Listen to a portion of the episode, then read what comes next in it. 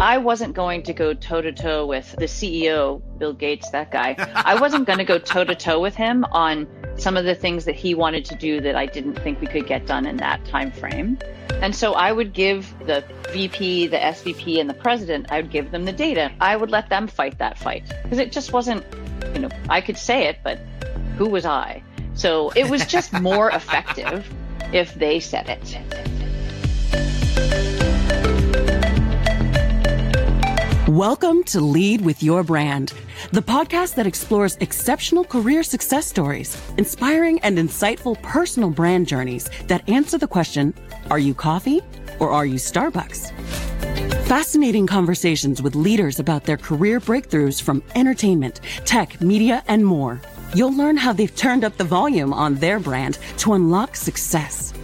Firsthand, uncensored, and real, as told by people who've been there and plenty of inspiration and practical tools to help you lead with your brand every day as you drive towards your next career breakthrough. And now, here's your host, personal branding expert, diversity advocate, and keynote speaker, Jason Patra. Everybody, Jason Patra here, and you are listening to the Lead with Your Brand podcast, which is the podcast for folks just like you who are looking to turn up the volume, show your value, and lead with your brand to your next career breakthrough. Well, I cannot believe it is already March, which means it's Women's History Month, and we are celebrating here at the Lead with Your Brand podcast with our special page, Women on Brand, where we are showcasing and celebrating amazing business leaders who just happen to be women. Go ahead and check out all of the excitement on leadwithyourbrand.com slash women on brand, where you will see all of our fabulous guests over the past three seasons. And speaking of amazing women, my guest today is Rebecca Norlander, who is the global head and vice president of personal systems software engineering at HP.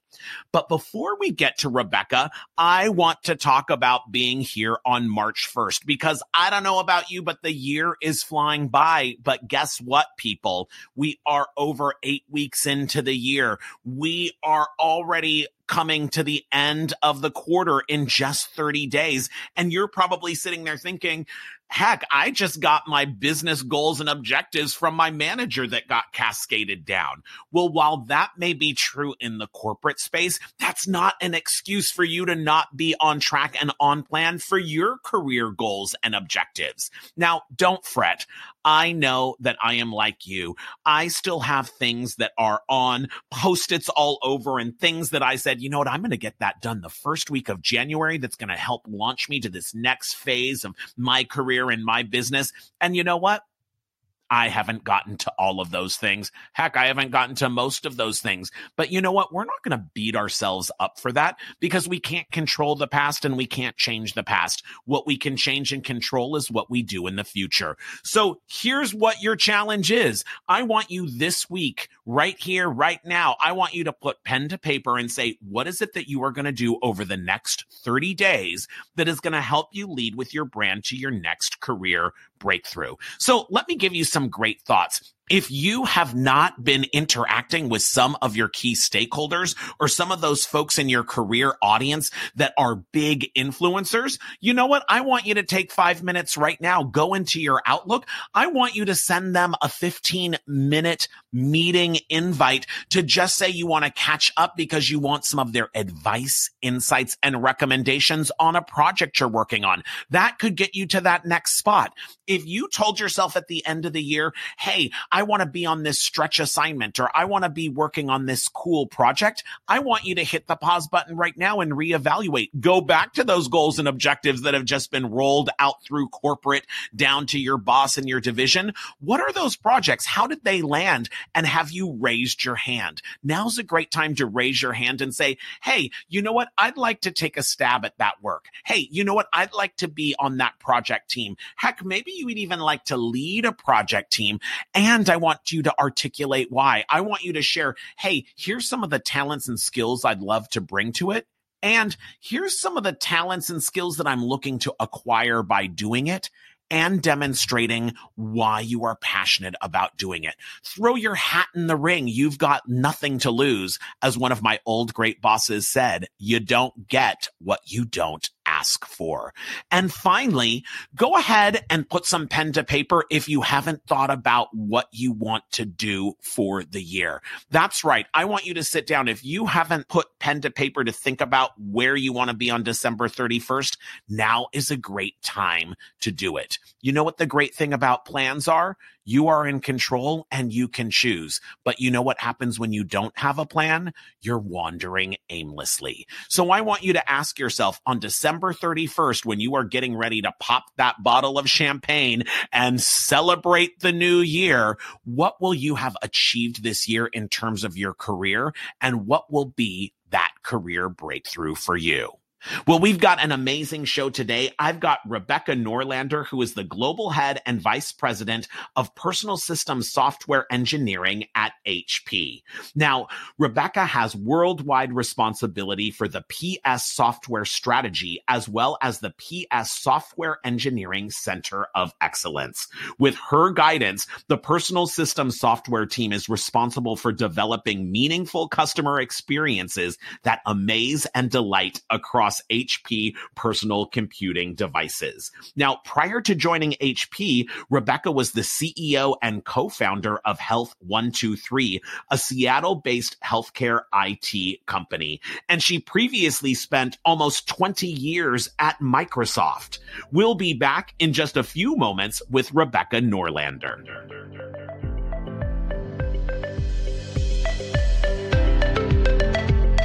For over 25 years, Jason has coached, trained, and developed thousands of leaders and executives, helping them achieve their next career breakthrough. He's a featured speaker at global conferences and companies to help everyone bring their best authentic self to work, show their value, and lead with their brand every day. Get more tips and tools at leadwithyourbrand.com. And we are back. I have a fabulous guest with me today. It is Rebecca Norlander, the global head and vice president of personal systems software engineering at HP Inc. Rebecca, what is going on? Hey, Jason. I'm so delighted to be here. Not a lot's going on. I'm sitting in my virtual office, well, my home office, uh, for the seems like the thousandth day in a row. and, uh, you know, it's Friday. Thank goodness we already got that one out of the way, almost the end of the week. And I'm looking forward to your questions. Well, let's dive right in, Rebecca. So, first off, I have to ask you when you first meet people, how do you describe to them what it is that you do and who you are?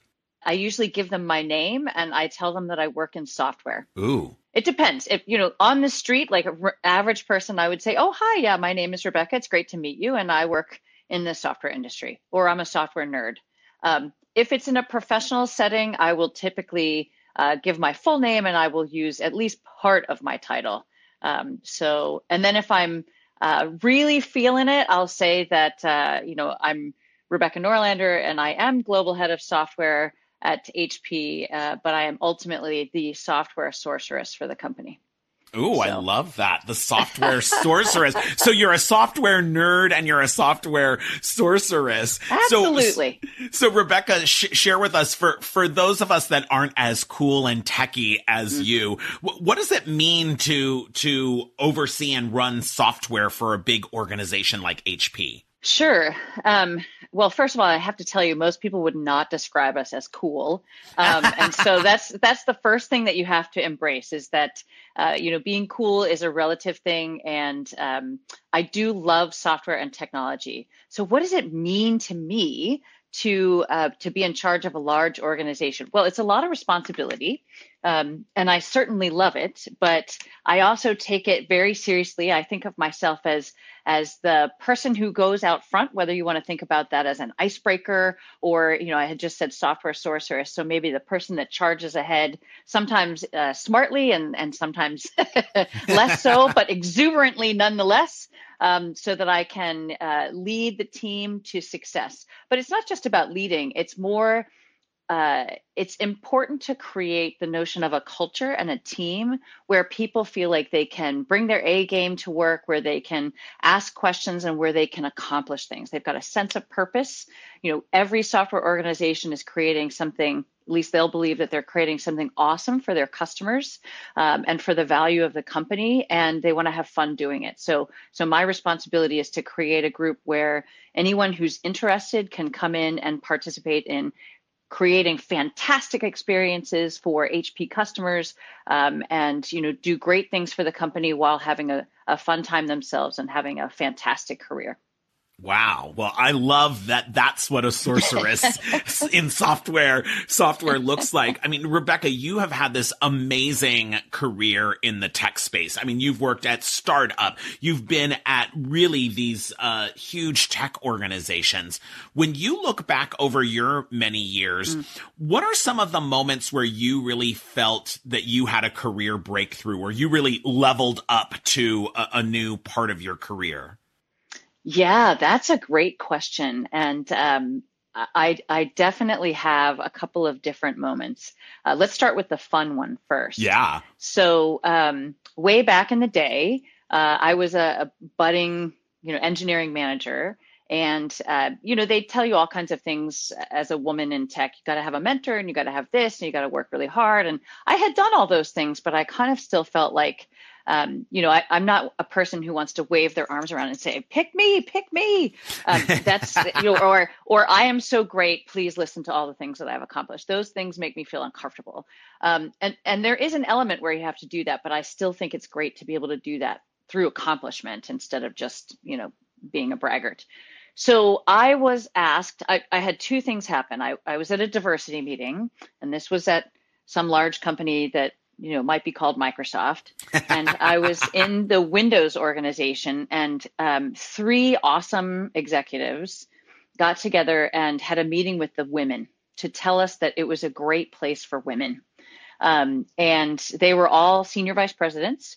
Um, I knew all of them pretty well because I had been around and I was pretty senior. And uh, one of them, who is a wonderful person, but really like a dude, like a man's man, likes to smoke cigars and go hunting and drink tequila. and he's like, everybody should come over and smoke cigars and shoot guns. Now you can tell that that perhaps isn't appealing to all the people that would work for him.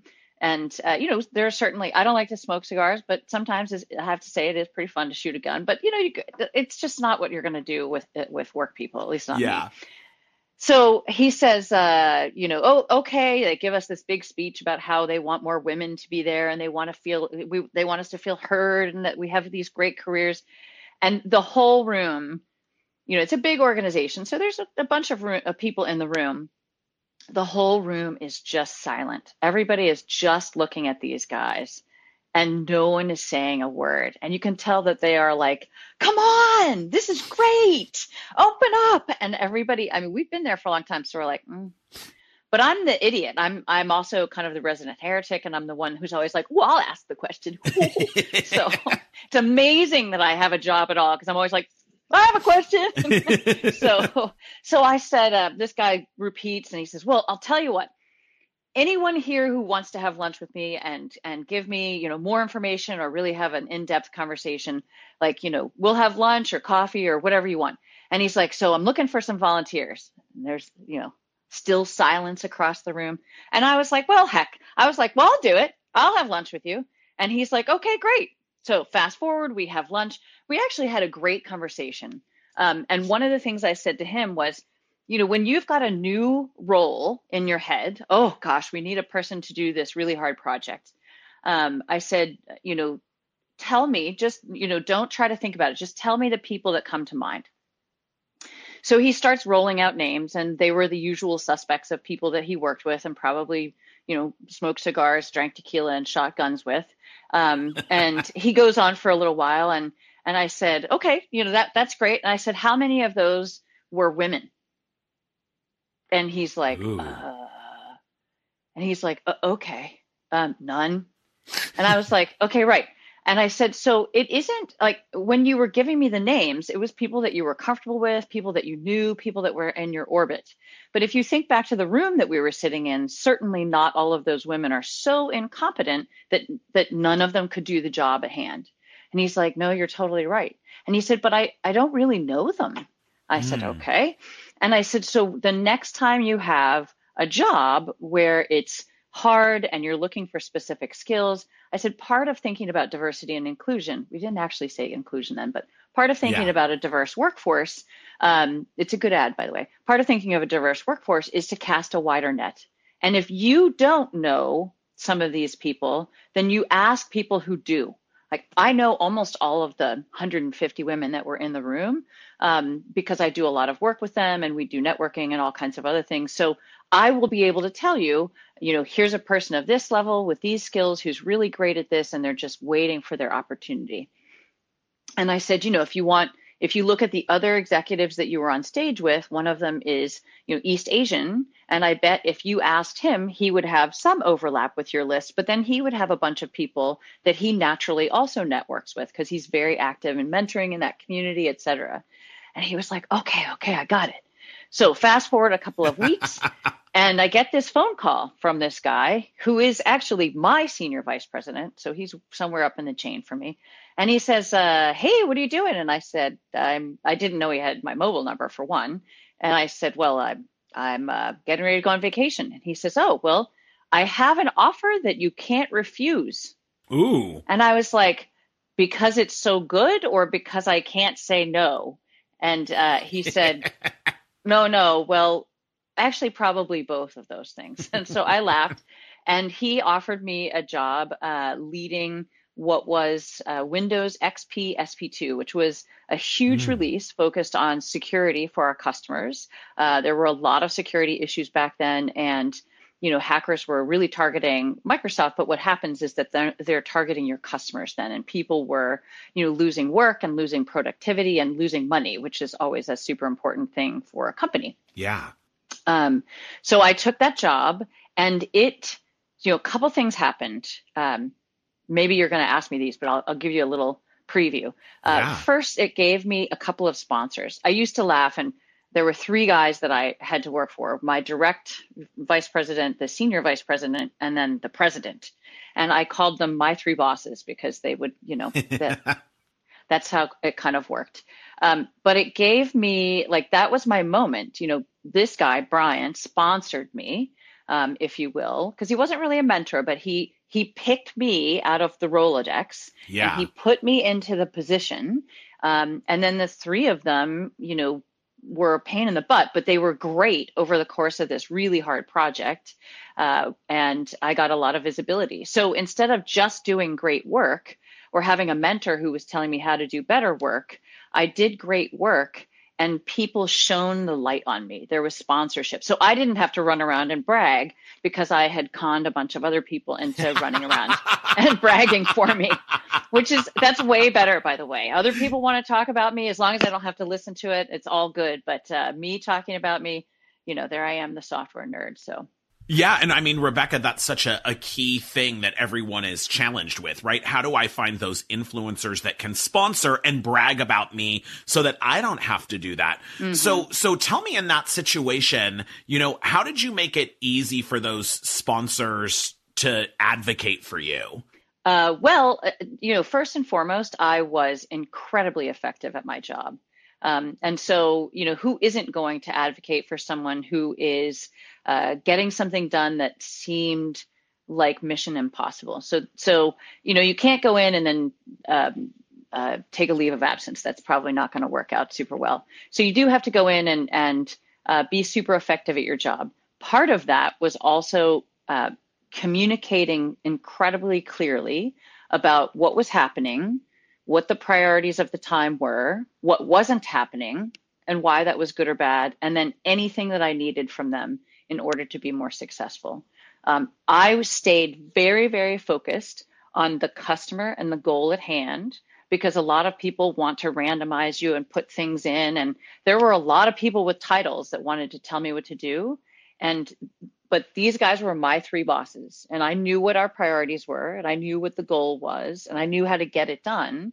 And so it it was using them as both the, you know, validating what you're doing, keeping them informed, but also letting them do the fight, right? Like if there's another senior vice president that says you have to do this, mm. and um, that wasn't on the list, then I would say, okay, uh, well, uh, that's not on the priority list. But if you would like to talk to the president about that, uh, please let me know. You know where it falls after you have that conversation. Yeah. I would be I'd be happy to have another conversation, and they'd usually just go away. So exactly.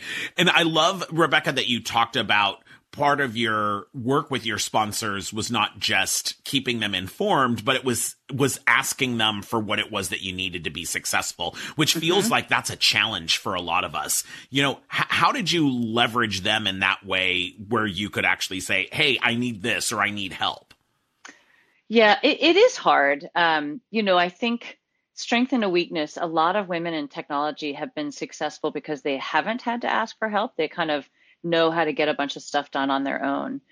By the time you get to a really big job and this was a really big job um, what you have to learn in any role i imagine is that it's not possible for you to do it all yourself anymore. And so what you start to think about is what is my job and what I, what am i effective at and then what is not my job and what mm. do i need them to be effective at?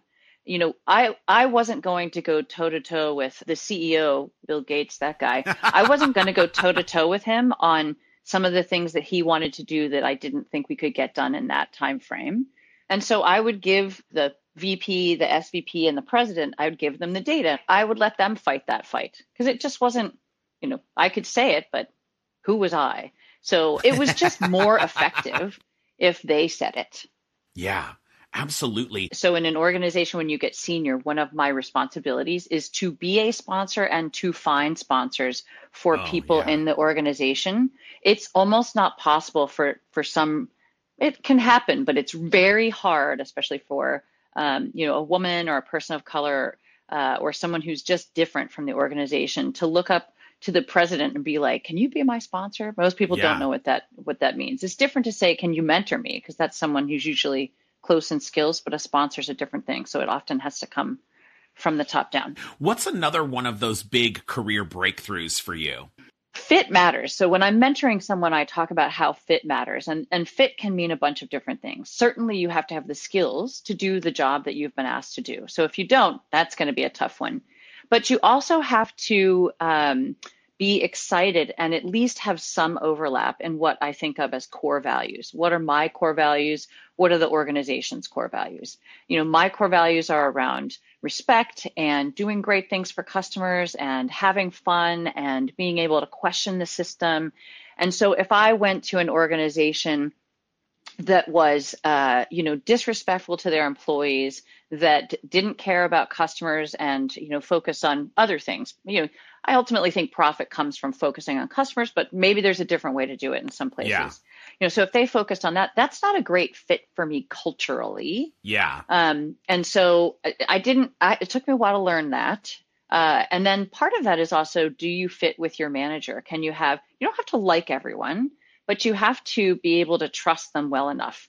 And so, one of my big career, uh, I don't know if I'd call it a breakthrough, but learning that allowed yeah. me to have some breakthroughs was to work for someone who was uh, who had very very different core values than me, and who also was uh, not in to say it mildly, not invested in my success. And in fact, you Ooh. could go so far as to say he was invested in my in my not success, invested wow. in my failure. Um, yes, it was a very. It, it, there's some. If you go out onto probably still somewhere on LinkedIn, I, I write the story of uh, what I call working for Satan. And that is a more detailed version of this.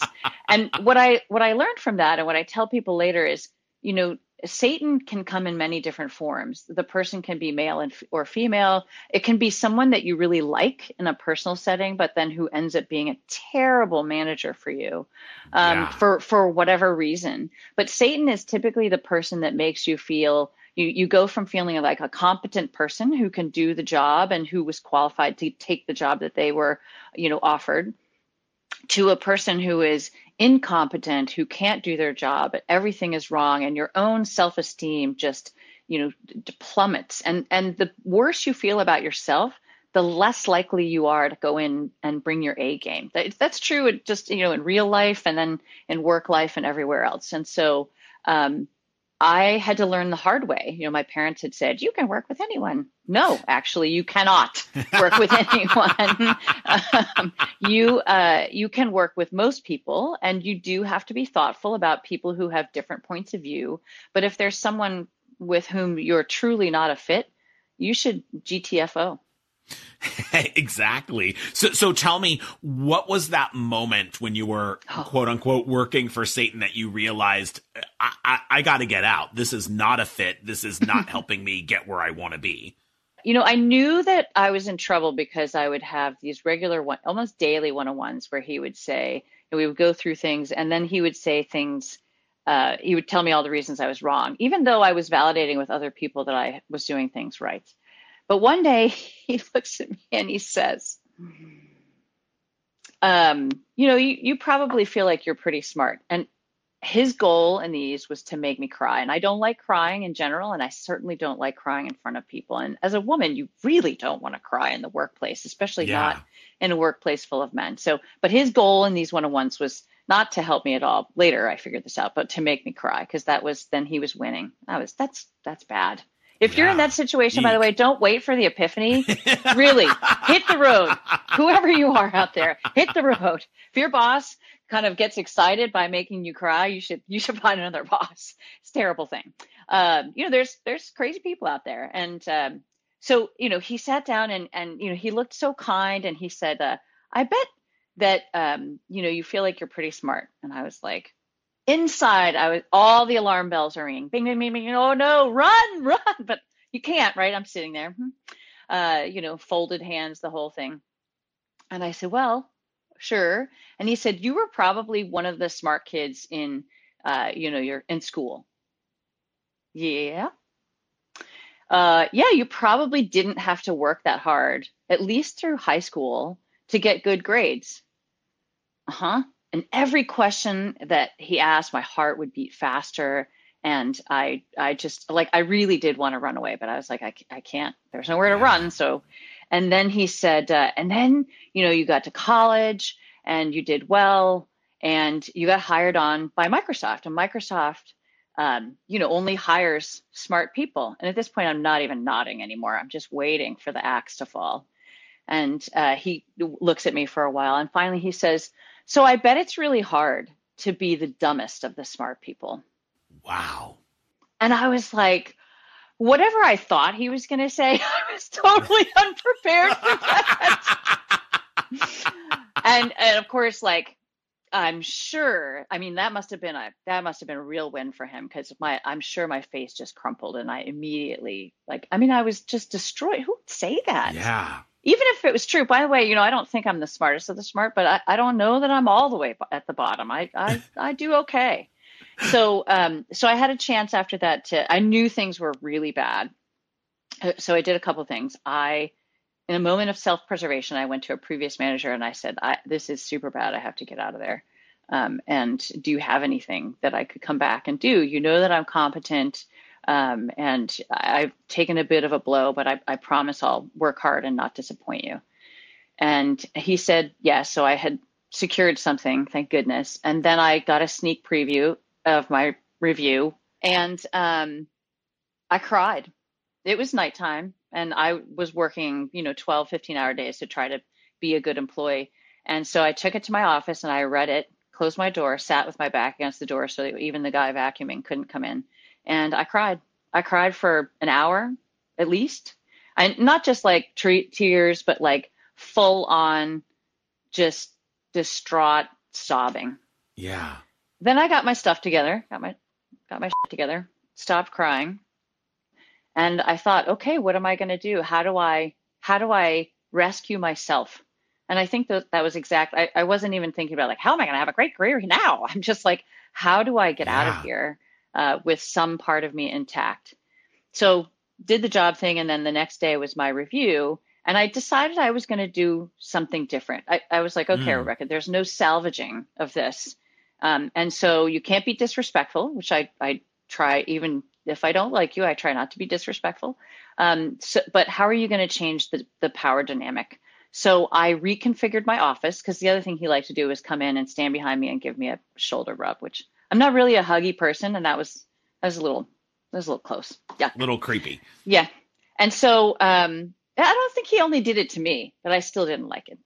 So um, so I I changed my office around so that my desk instead of being against a particular wall was uh, create a divide and you had to work really hard to get it wasn't a very big office you had to work very hard to get it was it was going to be awkward if he wanted to come through that little channel that barely i could get through to come around to my desk so um, so i set it up that way so he comes bouncing in the next day and he's like hi you ready for your review and i and he's holding in his hand and uh, I said, yeah, sure. Why don't you um, uh, leave it here? I'm just going to finish up what I'm doing. Why don't you leave it here and um, I'll read it and then I'll come to your office when I'm finished.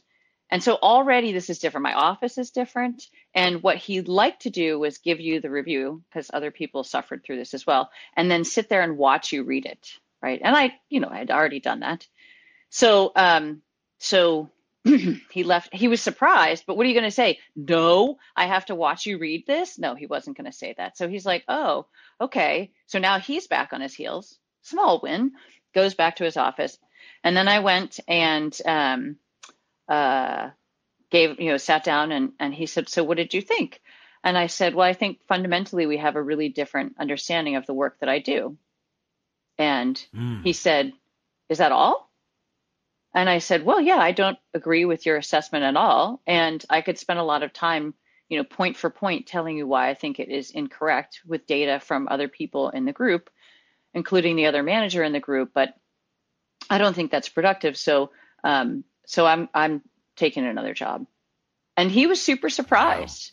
Wow. Uh, and it was really empowering for me, but it was really hard. You know, when you, when you're squished into a little bug, yeah. You know, mustering the energy to then stand up for yourself is really difficult. But I did it and I was proud of myself and I went and took the job and did well and and went on to have a, a pretty good career. But I will tell you that the residual from that is I still hate writing my performance reviews.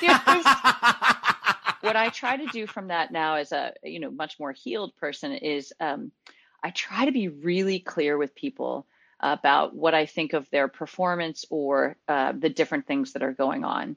Um, you know, I always try to find things that they're doing well. And then if we're working through a performance problem, I just try to be super clear about what the expectations are, how I can help them, who, el- who else might be able to help them. Um, because you have to imagine that the people around you are not, uh, you know, ragingly incompetent. Um, and yeah. sometimes they just end up in the wrong place. And so, yeah you know, having a difficult conversation with someone is hard, but if you can be respectful and and say, "Look, I know you're smart. You know you're smart, but maybe this isn't the right job for you. Let's talk about what what is the right job for you and where you can go and be a superhero and feel great about what you're doing because that's what everybody should have." Yeah. So there you go. So I love that. Let's talk a little bit about your professional brand. Give me three words that describe Rebecca Norlander. Um, authentic is my first one. Mm. Um, risk taker. Ooh, I love that one. And hmm, I'll say resident heretic. Say more. Say more about being a resident heretic. So, um, I am by nature a super loyal person, and if I'm working for a person or for a company, I, am you know I'm I'm in. I'm not like one of those. I've got one eyeball somewhere else looking at something else. But I do like to question. I mm. want whether it's the company or the team or the product or you know whatever the focus is at the moment. I want it to be the best that it can be. And yes, I was one of those annoying children that was like, why? Why does it work that way? Why do I have to do it that way? That doesn't make any sense. I know it's a red light, but there's no cars anywhere on the planet. Why should I stop? Right. So so I, I bring that to work. You know, you have to learn to do it in a productive way. I'm sure I irritated my parents to no end. Um, so in the workplace, you have to do it in a a productive way and in a way that brings people with you. I can't say I was always very good at that part, um, but uh, but it's kind of fun.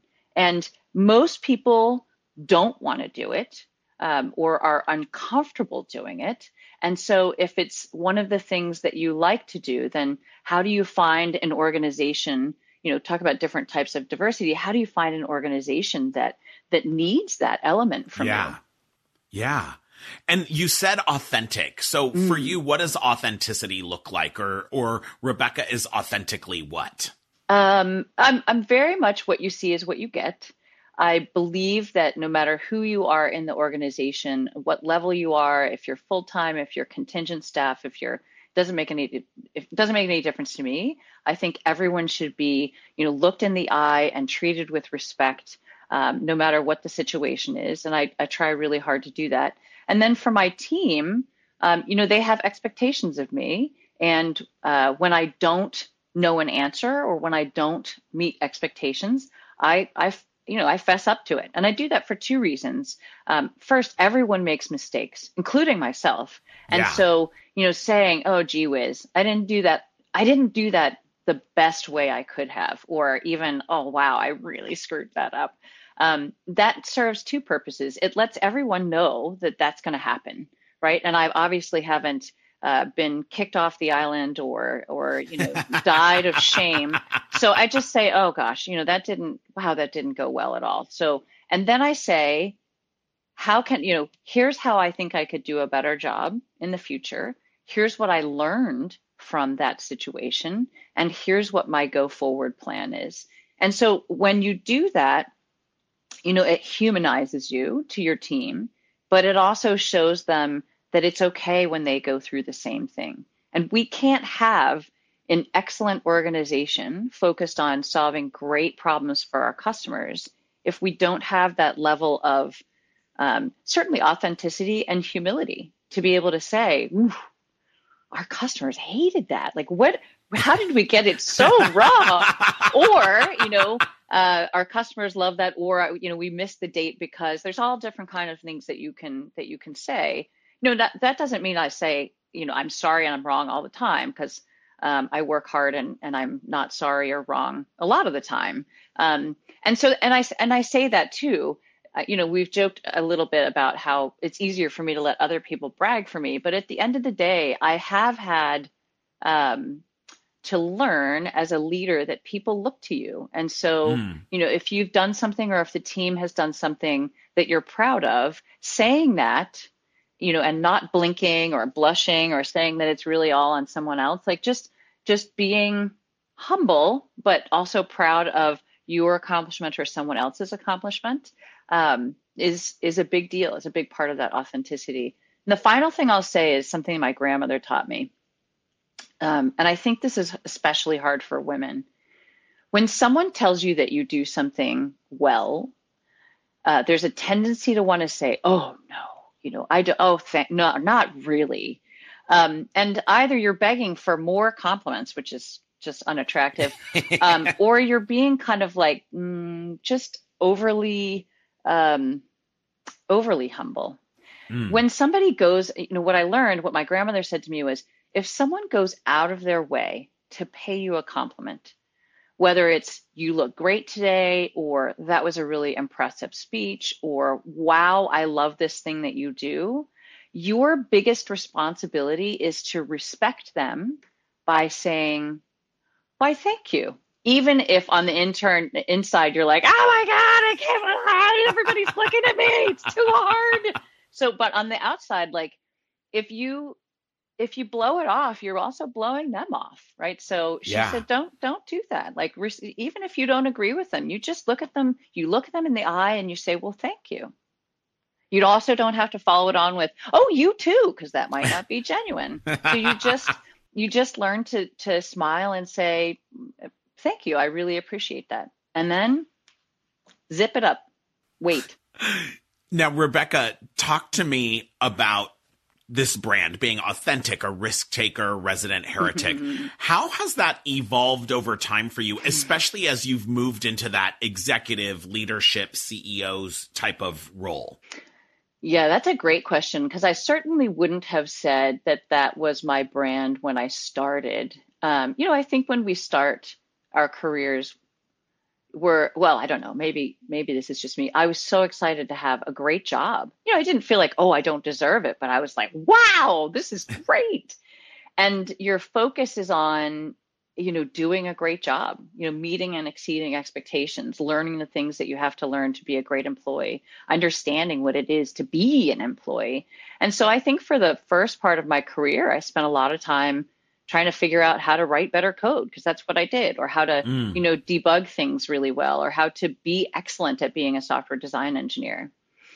You know, over the course of my career, you start to sort through things that you um, that you like and that you don't like and that you're mm-hmm. good at and then that you're less good at or even things that you're good at but you hate doing um, and so for me um, um, I think that some of the authenticity, like I just, I, I, I can't not answer quote. I can't not say something if I think something is wrong, and I can't not ask questions. So, you know, it's almost friends of mine when I was in college used to kind of tease me. You know, we'd be hanging out having a party or whatever, and they'd they'd be like, "Ask her a question, any question."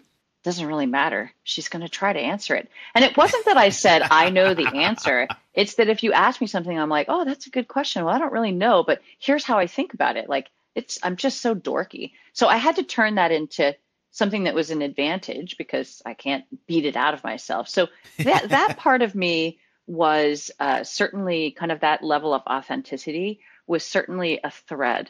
But I think as I um, got further, especially as I had some of those crushing situations in the workplace or made mistakes and recovered from them. Um, you know, because certainly working for Satan wasn't my only stupid thing that I did um, or or mistake that I made. Um, so I just, you know, I learned from my mistakes and I I gravitated towards a role uh, that felt good to me. So for my brand, in terms of you know, asking, being the resident heretic or being more of a risk taker, because I had had big blowups, failures yeah. even, and then recovered, I was like, oh, you know, one of the things I used to say when I'd give a career talk is, um, you know, we're not brain surgeons. We're just writing code, right? So if if you mess up, like no one's going to die. So so what's you know, ask yourself, what is the worst that can happen? And the worst that can happen is probably that, well, you might be embarrassed. That's not that bad. We're all embarrassed most of the time anyway. Um, you might get fired. That's pretty bad. But, you know, we're smart people, so we can go get yeah. another job. So, uh, so I always try to say to myself, what's the worst that happens? So that has grown the risk part uh, for me. And then um, what I realized over time, as I started saying things out loud or asking those questions, people would come to me and say, "Oh, thank God you asked that." I had no idea what ah, they yeah. were talking about. So I got a lot of positive reinforcement for being kind of the the productive resident heretic. And so and I I at some level I understand that some of those things are hard for people and since it was less hard for me, I thought, "Hey, I'm not going to be I'm not Einstein. I'm not going to be the smartest person in the room. I'm not going to, you know, be the person that has the highest IQ. I'm there's lots of things I'm not going to do." Yeah. And so let's let's hone the things that I am probably going to do anyway, and then that seem to be hard for other people to do. Yeah. So that's how I got there. Yeah.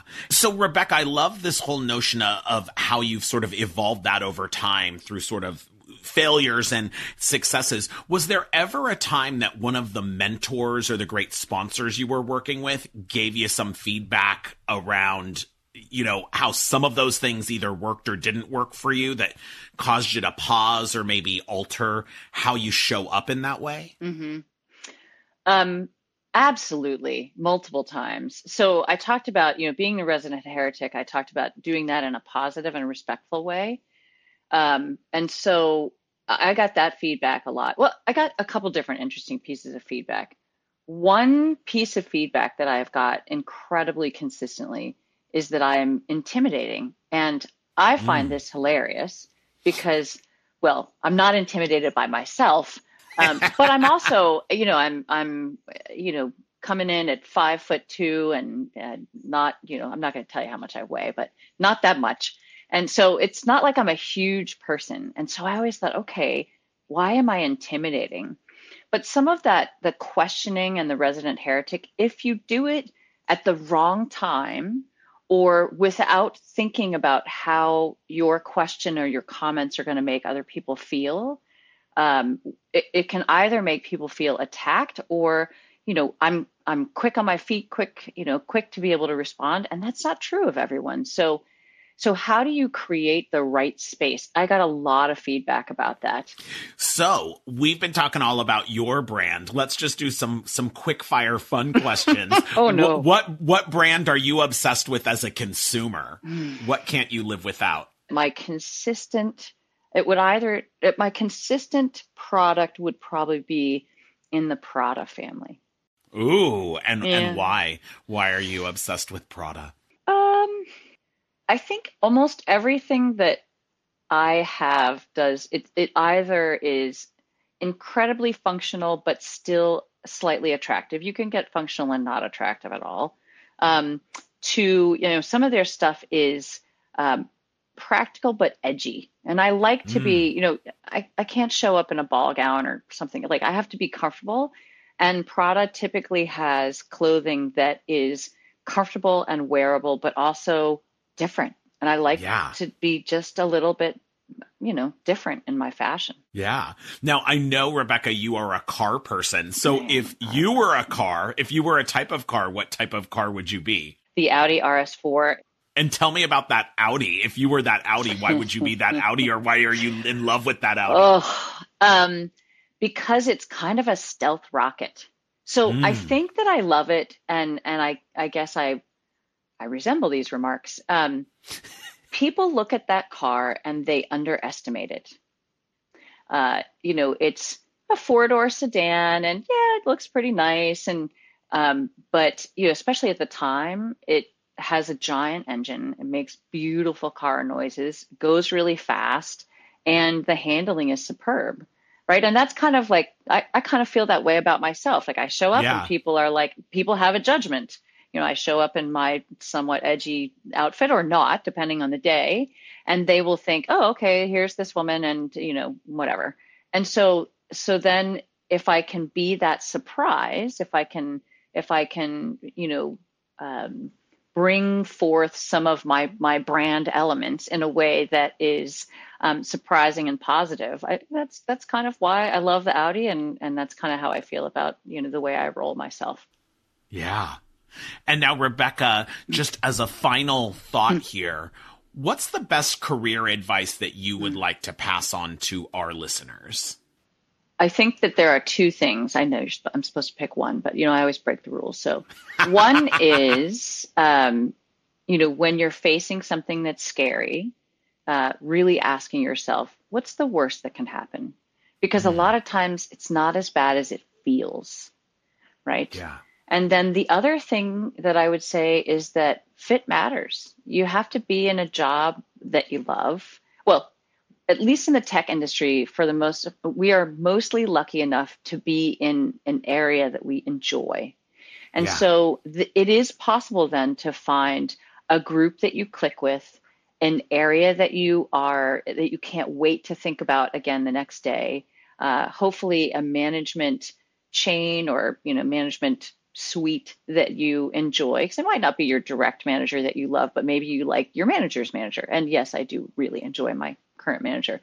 So um, you know so what's the worst that can happen? And fit matters right? Because those are the yeah. things that let you do the best you. Well, Rebecca Norlander, thank you for being our software sorceress today and sharing all of your amazing uh, insights. Thank you, Jason. It was so fun. It was great to speak with you. Great connecting. And we'll be back in just a couple of moments with my final thoughts. Are you tired of not being recognized for your work? Are you ready to rise above the rest and accelerate to the next level? The Lead with Your Brand Career Breakthrough Mentoring Program will help you take control of your career, develop your own unique brand, and catapult you to a whole new level of success. You are a top performer, and the Lead with Your Brand Career Breakthrough Mentoring Program is what you need to get you there. Visit leadwithyourbrand.com to learn how. Wow, what an amazing conversation with Rebecca. I will certainly not ever forget working for Satan. But you know, one of the big nuggets that I really took away from Rebecca was this whole notion of being authentic and true to yourself, but knowing when you need to turn up and down the volume on your attributes. You know, she really spent time thinking about how being a resident heretic has really been a defining part of her brand and one of her calling cards for why people not only want her to be on their team, but lead teams. And she cautions to make sure that she's using those strengths and superpowers wisely, right? When is it that she's going to turn up the volume there because it's going to help in that situation and be successful? And when are times that she needs to choose her battle or perhaps ratchet it down to make sure that she can be an effective leader and influencer? Well, that's our show for today. If you loved our conversation with Rebecca Norlander, make sure that you're following us on iTunes or wherever you get your podcast, and we'll deliver to you a brand new show with another fabulous guest talking about their brand every single Tuesday. Also, it's Women's History Month, so check out our celebration of amazing business leaders who just happen to be women at leadwithyourbrand.com slash women. Make sure to follow follow me on all social media platforms. I'm at Jason Patra and catch all of my tips and tools for how you can lead with your brand to your next career breakthrough on LinkedIn. Most importantly, remember, in your career, don't be a boring old commodity like coffee. Make sure you're a super premium brand like Starbucks. You've been listening to Lead with Your Brand, the podcast that explores and uncovers exceptional career success stories and inspiring personal brand journeys with your host, personal branding expert, diversity advocate, and keynote speaker, Jason Patra. Remember to subscribe on iTunes or wherever you get your podcasts. Visit us at leadwithyourbrand.com.